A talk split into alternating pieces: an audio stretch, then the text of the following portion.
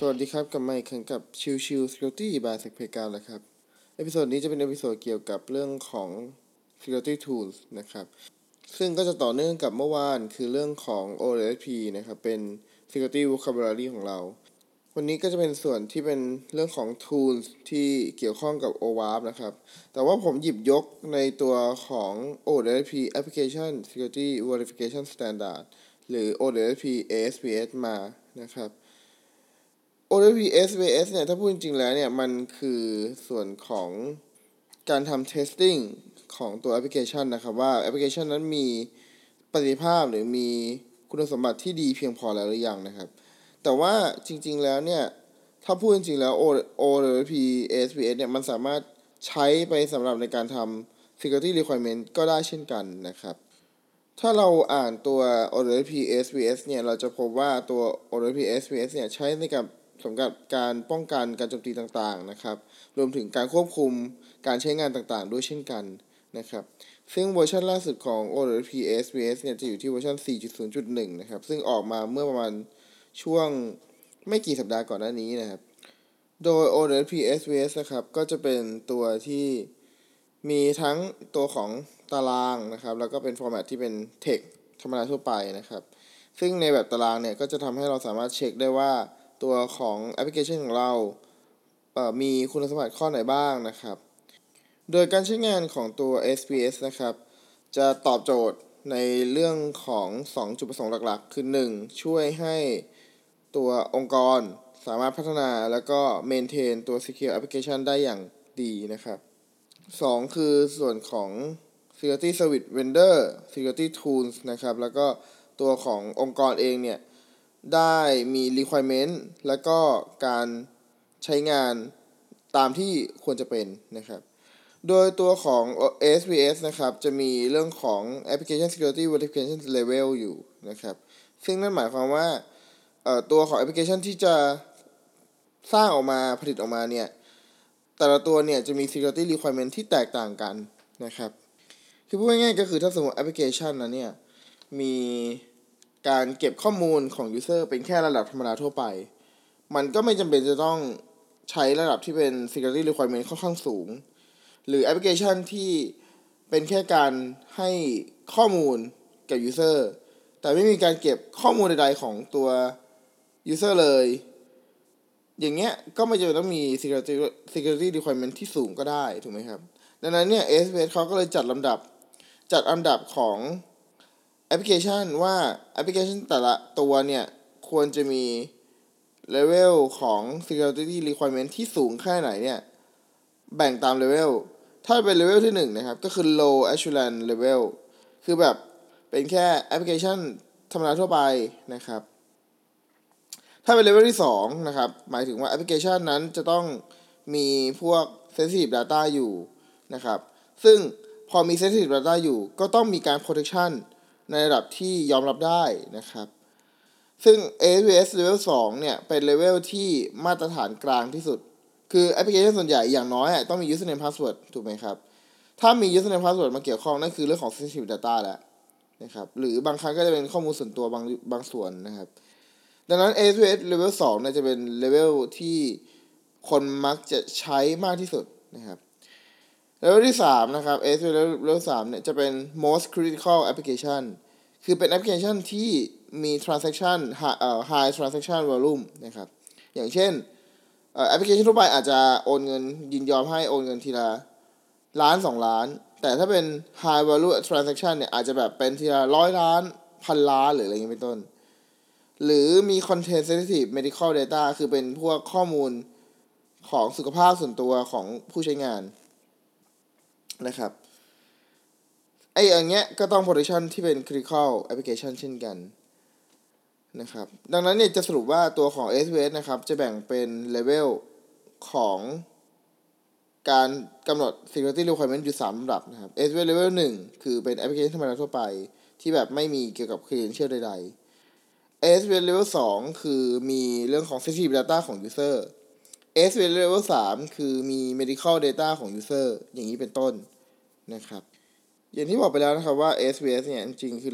มาตรฐานหลักคือเรื่องของการทำ testing นะครับ ซึ่งการทำ testing เนี่ยมันก็จะมี 2 ส่วนนะครับ ก็คือตัวของ automate security testing tool นะครับแล้วกับตัวของ pen test นะครับ คือถ้าเป็นตัวของ automate security testing tool เนี่ยแน่นอนว่ามันควรจะทำการเทสได้ระดับหนึ่งในระดับที่เป็น S level 1นะครับ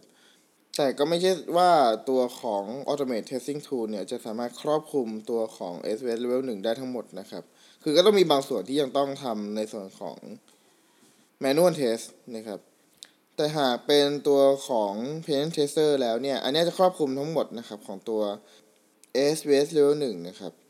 ทีนี้เราจะมาไล่ในเรื่องของตัว S ในแต่ละส่วนนะครับ ตั้งแต่ตัว V1 เลยนะครับ V1 เนี่ยคือ Architecture Design and Threat Modeling Requirement นะครับ ก็จะมีพูดถึงลักษณะของการทำ Security Requirement ต่างๆ ที่เป็นทางด้านการพัฒนา แล้วก็ทำ Threat Modeling ต่างๆครับ ผมยกตัวอย่างเอ่อคือในแต่ละหัวข้อเนี่ยผมจะยกตัวอย่างแค่อย่างละหนึ่งหรืออย่างละสองนะครับ อย่างเช่น V1.1 เนี่ยเป็นเรื่องของ Secure Software Development Life Cycle นะครับ ใน ASVS ก็จะกำหนดว่าตัวของ แอปพลิเคชันที่เป็น level 2 level 3นะครับ จะต้องมีการพัฒนาที่เป็น secure software development life cycle นะครับอย่างนี้เป็นต้นนะครับ คืออันนี้เป็นเรื่องของตัวอย่างของ V 1.1นะครับ ก็คือเรื่องของ secure software development life cycle requirement นะครับ ถ้าอย่างเป็นตัว V 1.2นะครับ authentication architecture requirement นะครับ ก็จะเป็นอย่าง 1.2.1 นะครับ แอปพลิเคชันที่พัฒนาขึ้นมาเนี่ย มีการ กำหนดให้ตัวของ Account เนี่ยเป็น low privilege หรือว่าเป็นแบบ unique user หรือเปล่านะครับ คือเป็นสำหรับ user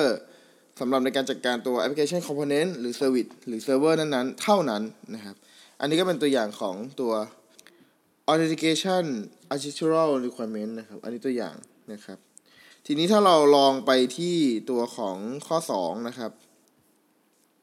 จะเป็นส่วนของตัว authentication verification requirement นะครับ ถ้าเป็นใน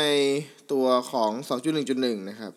อันนี้จะครอบคลุมทั้ง level 1 level 2 level 3 นะครับ ก็คือแอปพลิเคชันเนี่ยต้องมีการกำหนดเลยว่าตัว user ต้องกำหนด password ไม่น้อยกว่า 12 ตัวอักษร อย่างนี้เป็นต้นนะครับ หรือตัวของแอปพลิเคชันเองเนี่ยจะต้องรองรับตัว password ที่ถึง 64 ตัวอักษร นะครับ อันนี้สิ่งคือที่เราพูดถึงก็คือเป็น requirement ที่ควรจะเป็นของตัวแอปพลิเคชันต่างๆนะครับ ถ้าตามตัว SVS level 1 level 2 level 3เนี่ยควรจะเป็นแบบนี้อะไรอย่างนี้เป็นต้นนะครับ ถ้าเป็นในส่วนของ general authenticator requirement เนี่ย ก็จะมีเรื่องของพวก anti automation control นะครับ พวกที่มีการการพวก automate ต่างๆ เช่นใช้ captcha เช่นใช้ rate limit นะครับ ซึ่งอันนี้ครอบคลุมทั้ง ASVS level 1 level 2 level 3นะครับ แอปพลิเคชันของคุณที่พัฒนาขึ้นมาเนี่ย มันมีการทำ rate limit ไหม มีการทำ captcha ในการป้องกันการบอทที่มันจะ auto ในระบบหรือเปล่านะครับ อันนี้เป็นต้นนะครับ หรือถ้าเป็นในเรื่องของตัว 2.4.1 นะครับ จะเป็นส่วนที่เป็น credential storage requirement นะครับ เขาก็จะกำหนดว่าแอปพลิเคชันของคุณเนี่ย ถ้าเป็น level 2หรือ level 3เนี่ย เวลาที่มันมีการเก็บ password ในรูปแบบของออฟไลน์แล้วเนี่ย จะต้องทำเรื่องของ salt แล้วก็ hash เพื่อเก็บนะครับ ไม่ใช่เป็น password ตรงๆ หรือไม่ใช่แค่เอ่อไม่ใช่แค่การใช้ hashing ในการเก็บ password แต่แอปพลิเคชันของคุณเองเนี่ยจะต้องมีการใช้ salt ที่ random ทุกๆครั้งที่มีการทำ hashing ด้วย อย่างนี้เป็นต้นนะครับ อันนี้ต้องต้องไล่ตตรวจสอบแบบแต่ละจุดแต่ละจุดนะครับ ซึ่งแน่นอนว่าอย่างที่เห็นกันนะครับ บางตัวเนี่ยอาจจะใช้ automate tool ในการ รวจสอบได้อย่างเช่นตัวของ captcha ที่พูดถึงเมื่อกี้ แต่อย่างเรื่องของ password ว่ามันเก็บในลักษณะของที่เป็น salt หรือ hash หรือเปล่า พวกเนี้ย อันเนี้ยก็เป็นเรื่องของการที่ต้องคุยกับหลังบ้าน ต้องตรวจสอบอาจจะเป็น white box testing หรืออะไรพวกเนี้ยนะครับ ที่คอยตรวจสอบด้วยว่าตัวของแอปพลิเคชันเองเนี่ยทำตามที่ security requirement กำหนดหรือเปล่านะครับ2.5 นะครับ credential recover เอ่อ recovery requirement นะครับ ก็เป็นการกำหนดว่า แอปพลิเคชันที่เป็น AS level 1 2 3 เนี่ย ไม่ควรจะมีการใช้ password hint หรือ knowledge base authentication เพื่อจะทำการ reset password นะครับ คือคือในบางครั้งเนี่ยแอปพลิเคชันบางตัวเนี่ย มันจะแบบประมาณว่า เออคุณลืม password นะ ทีนี้ถ้าคุณ reset password เนี่ย ผมถาม password ที่คุณเคยตั้งไว้หน่อยละกัน เช่น บ้านคุณอยู่ที่ไหน สีที่คุณชอบคืออะไร ไอ้พวกนี้มันไม่ควรจะไม่ควรจะใช้งานในตัวของแอปพลิเคชันเหล่านี้ อย่างนี้เป็นต้นนะครับ เพราะว่าไอ้พวกของ password hint หรือว่าตัวของ knowledge base question แบบนี้ครับมันสามารถเดาได้ดังนั้นเนี่ยมันไม่ควรจะนะครับ ไม่ควรจะเอามาใช้นะครับ พอเป็นในตัวของ V3 นะครับ Session Management Verification Requirement เนี่ย อย่าง 3.1.1 นะครับ จะต้องมีการตรวจสอบว่าแอปพลิเคชันนั้นเนี่ย มีการเอาโทเค็นไปไว้ใน URL หรือเปล่า ถ้ามีเนี่ย แสดงว่าไม่ผ่าน คือมองว่าไม่ผ่านเรื่องของทำทำ testing นะครับ เพราะว่าตัวของ section เนี่ยไปไว้ในตัว URL เนี่ยแสดงว่าตัวของ section นั้นจะถูกบันทึกเข้าไปในตัว log นะครับ ซึ่งถ้า log นั้นหลุดออกไป หรือแอดมินเขาพยายามจะโกงระบบแอดมินหรือผู้ที่ตรวจพบนะครับ อาจจะเอาตัวของ section ที่ถูกทิ้งไว้ใน log เนี่ย เอามาใช้งานก็ได้ ดังนั้นในเรื่องของตัว section ไม่ควรจะถูกทิ้งไว้ในตัวของ URL ที่เรา request ออกไป อย่างนี้เป็นต้นนะครับ อันนี้ต้องตรวจสอบนะครับในทั้ง SQL Level 1 2 3 เลยนะครับอย่างถ้าเป็น V4 นะครับ Asset Control Verification Requirement นะครับ ก็จะมีการต้อง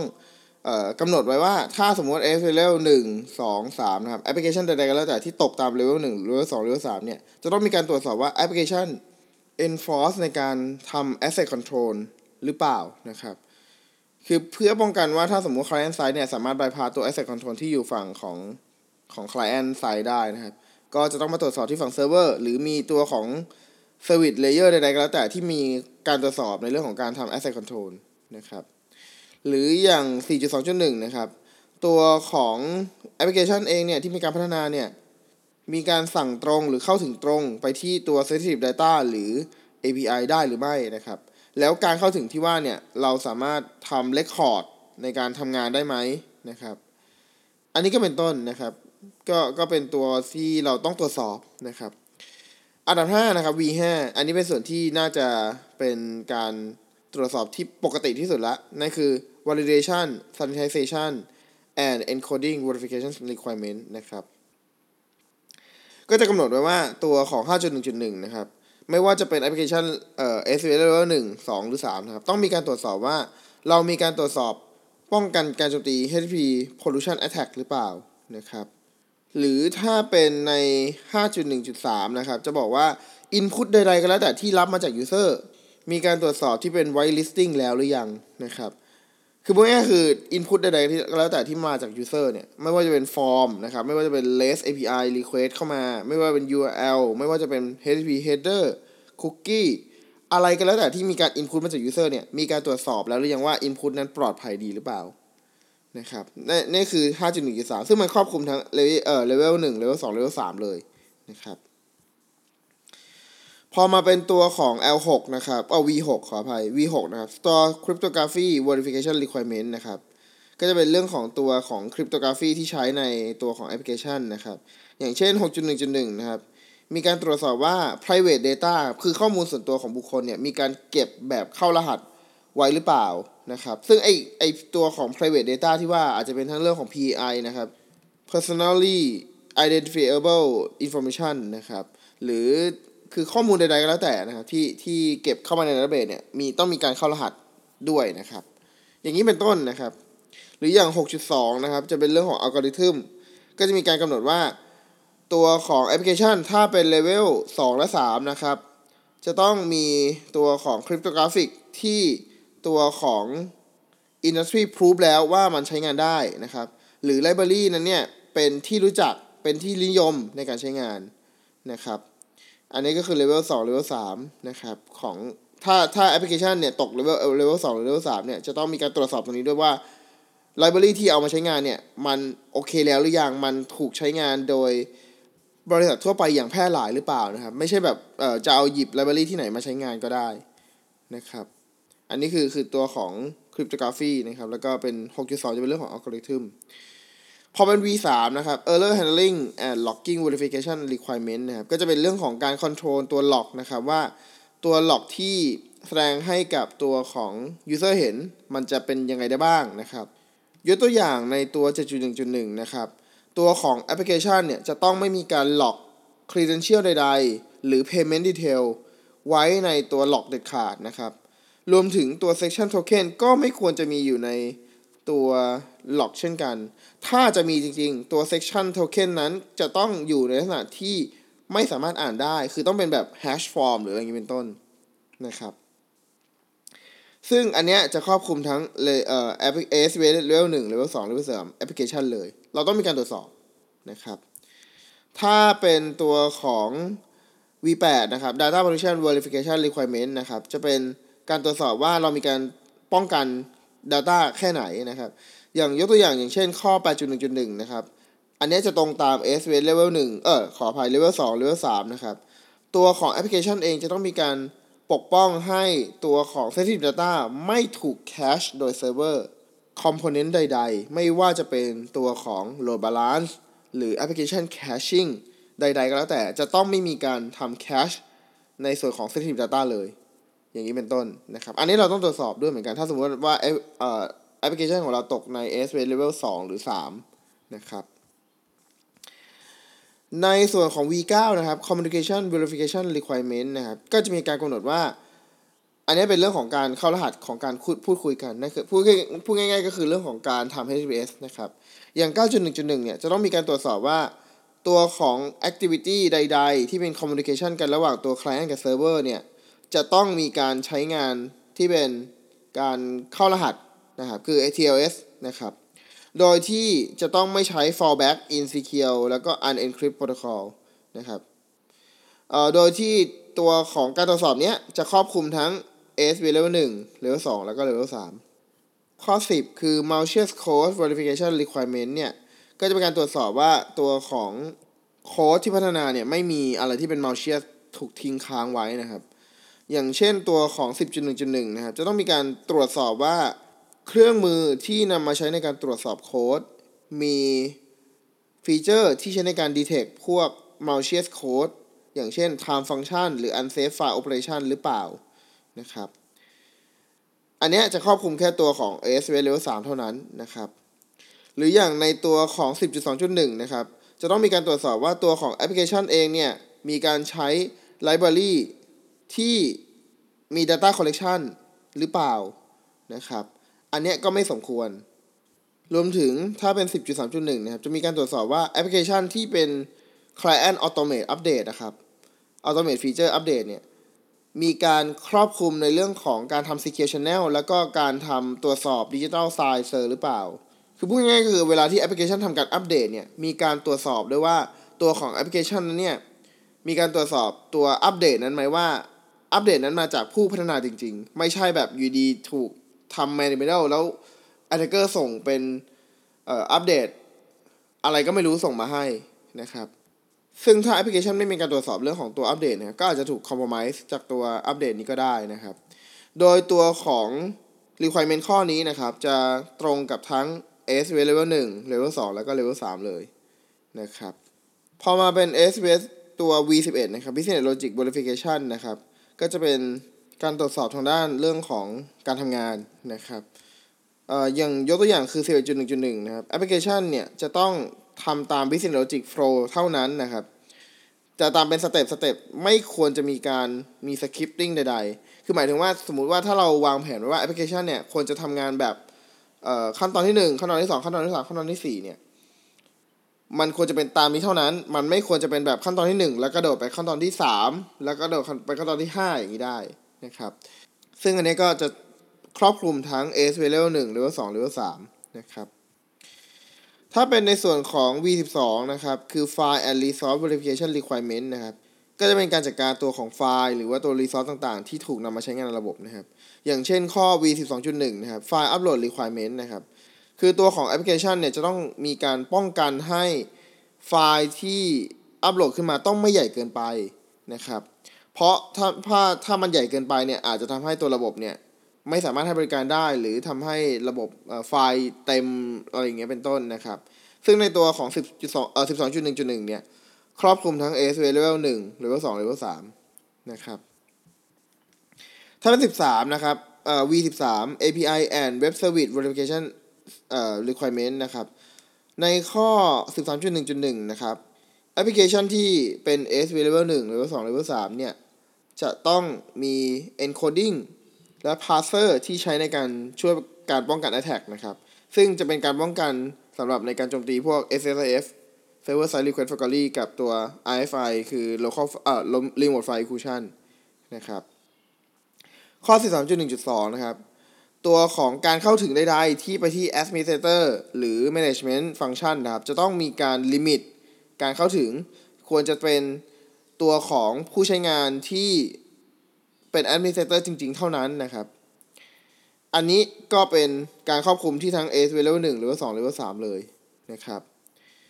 ทีนี้มาในส่วนของสุดท้ายนะครับ และท้ายสุดเลยคือ V14 นะครับ configuration verification requirement นะครับ ตัวของอันนี้จะเป็นเรื่องของการ configuration ระบบแล้วก็ตัว architecture นะครับ อย่างเช่นข้อ 14.1.1 นะครับ มีการกำหนดว่าแอปพลิเคชันที่จะต้องเป็น ASPS level 2 และ 3 เนี่ย ตัวแอปพลิเคชันที่พัฒนาเนี่ย จะต้องมีการทำ build แล้วก็ deployment process โดยเป็นแบบ secure นะครับ หรือพูดง่ายๆก็คือพวกพวก DevSecOps นะครับ โดยจะต้องใช้ CI/CD ในการทำ automation ในการทำ testing แบบที่สามารถตรวจสอบตัวของ security requirement แบบง่ายๆได้นะครับ อันนี้ก็เป็น 14.1.1 นะครับ หรือถ้าเป็นตัว 14.1.2 นะครับ ตัว compiler เนี่ยจะต้องมีการ config ที่ใช้ในการป้องกันการการ compile ได้นะครับ ซึ่งไอการป้องกันที่ว่าเนี่ย ก็จะเป็นพวกการป้องกันพวก buffer overflow stack randomization อะไรพวกนี้ครับ เอ่อมันก็จะมีลักษณะที่เป็นส่วนที่เราต้องรู้ด้วยว่าตัวของ